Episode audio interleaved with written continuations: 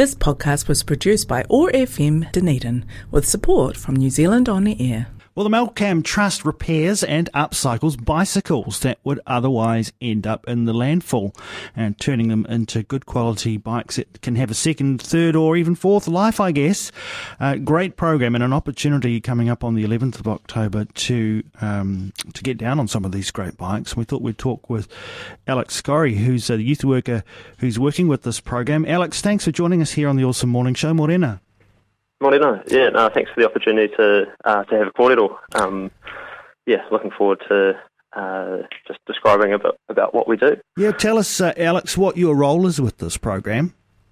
Uh, so I've been coordinating the bike recycling and reclamation program for almost three years now, and that's just uh, doing all the liaising with council and waste management, picking up the bikes, um, getting groups of young people to help me fix them up or destroy them, and um, getting in touch with uh, members of the community and following up on um, getting them back out into the community primarily. Yeah, so there's a whole um, lot of steps along that way. So, yeah, yeah uh, so uh, yeah, correct me if I'm wrong, but you, are literally picking up bikes that would, would otherwise just be buried and giving them a, another life.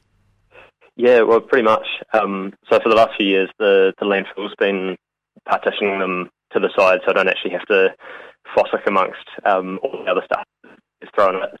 But yeah, the uh, the idea is that I'd say uh, looking at the numbers, about three quarters of the bikes are still good and need next to next to no work to be safe and fully functional again. So yeah, we just divert them from sitting in the landfill Gosh, it's a measure of our society, our throwaway society, isn't it, yeah, Alex? What oh, we're prepared totally, to get totally. rid of. Um, yeah. So, uh, no doubt, um, there's a little bit of expertise involved in making all this happen. So, you've made yourself familiar with the, with um, all the mechanics around um, putting a bike back together. Yeah, totally. Um, so, well, uh, my my formal training is a mechanical engineer, so I quite quite like um, understanding how things work and making things and pulling things apart. Yeah. Uh, so yeah, sort of um, yeah comes with the territory a bit there. But I really enjoy working with young people, and this is quite a good crossover project that allows a bit of both and allows me to just pass on some of those skills and um, that knowledge to the younger people. Brilliant stuff, and a, in a great way for those inquisitive minds and, and uh, busy yeah, hands totally. to get involved into something that actually makes a difference. So, tell us, um, you know, about um, the tamariki that you work with, um, where they come from, what, and how they're involved with the Malcam Trust. Yeah, well, quite a yeah, real broad spectrum of young people that we work with, and our age range is 12 to 24. So, um, all the way from intermediate, secondary school, um, to university and polytech uh, students, and a variety of different ways that they can get involved. So I'm involved in going to different secondary schools uh, in the area and delivering uh, various bike programs there. And there's a space, Te Oraka, uh, that started at the university this year, and that sort of focused on sustainable circular economy type models. And I'd go there on a weekly basis and just provide like a drop in bike maintenance and repair session. Um, and just after school sessions with younger people that um, have expressed interest. And it's sort of um, just operating on a word of mouth basis at the moment.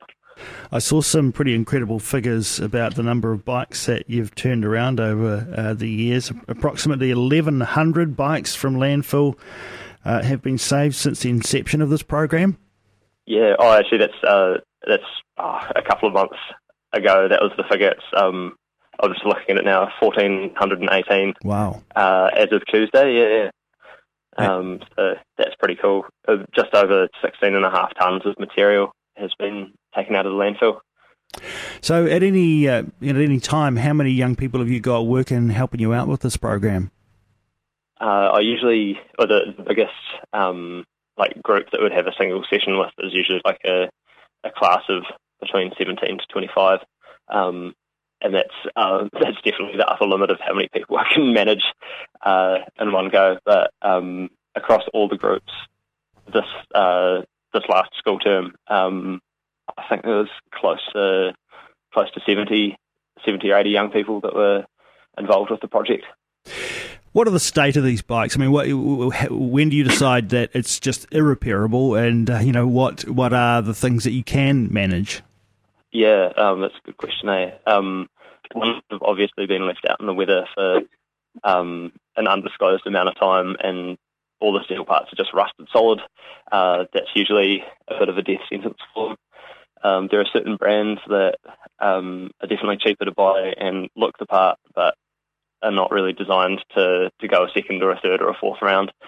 So it's those ones that um, we sort of know, uh, unless they're pretty much immaculate, there's no point in fixing them because they're they're really nasty for mechanics. Yeah. Um, but yeah, generally, um, well, I've, I've managed to streamline the process. So I, I, go out on a weekly basis, and the new arrivals every week I sort of triage, and any of the new ones uh, come back to the the office and the workshop, and I'm able to keep them under shelter and stop them just rusting out further. And it's just sort of keeping on top of uh, that.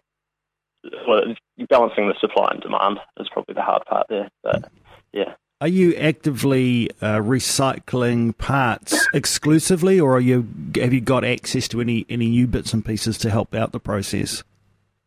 Yeah, so all of the the bikes that we strip down, um, anything that's not good enough to be salvaged and put back into the community, um, get stripped down into its constituent parts, the rubber, the steel, the aluminium, and the metals go to the scrap metal dealer.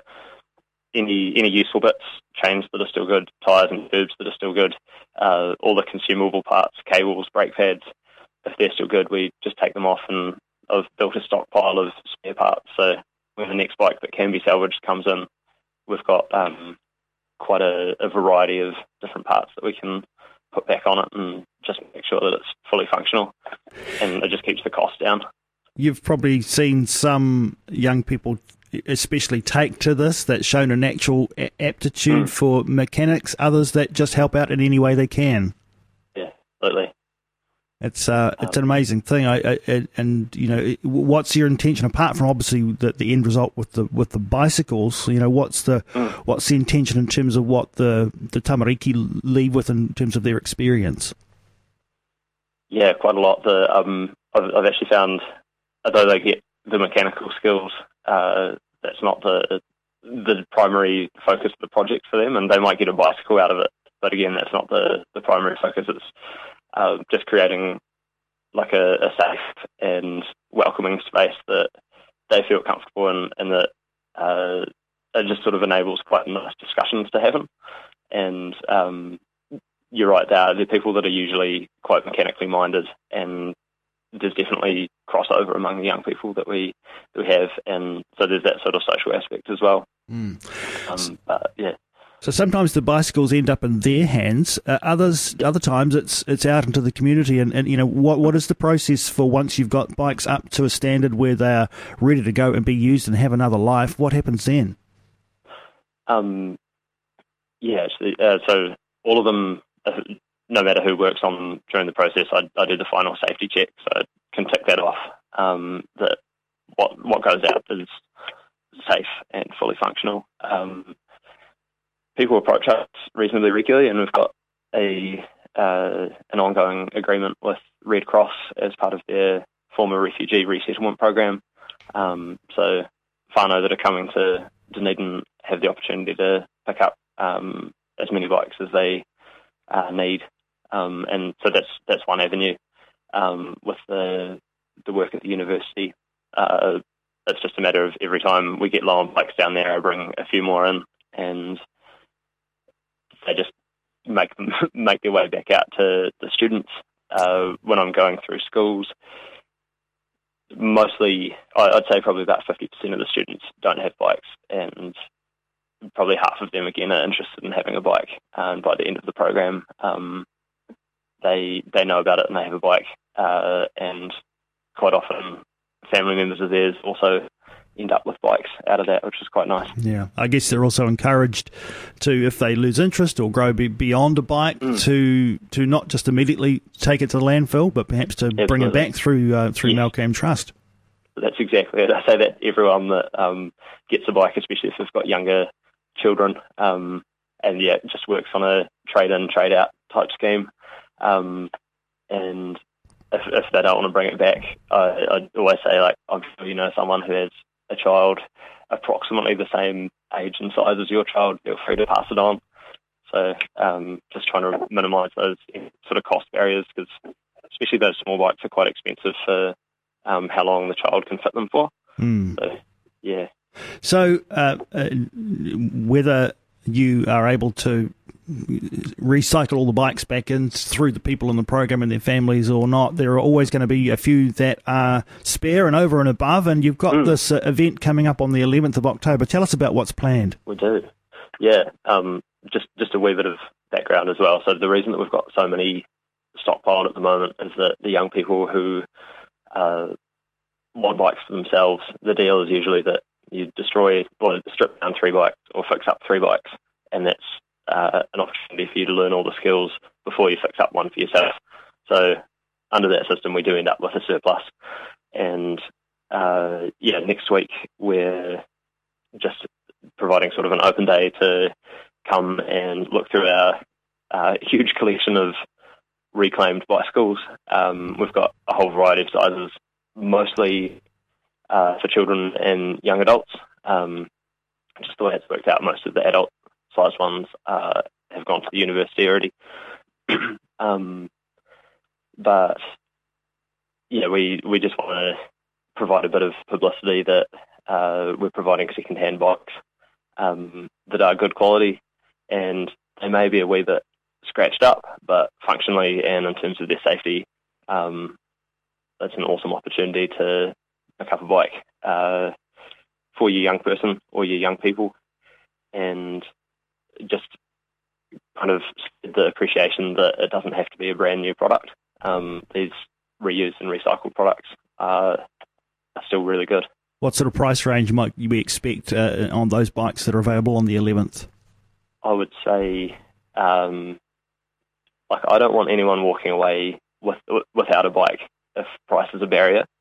Um, but all the money that we're getting goes back into making sure the project can keep running and um, just cover the ongoing costs. Um, I mean, anything between well, uh, upward of twenty dollars um, would be fantastic. I'm, I wouldn't put a price tag of more than hundred dollars on any of the bikes. That's amazing when you consider how much these bikes cost off the shelf.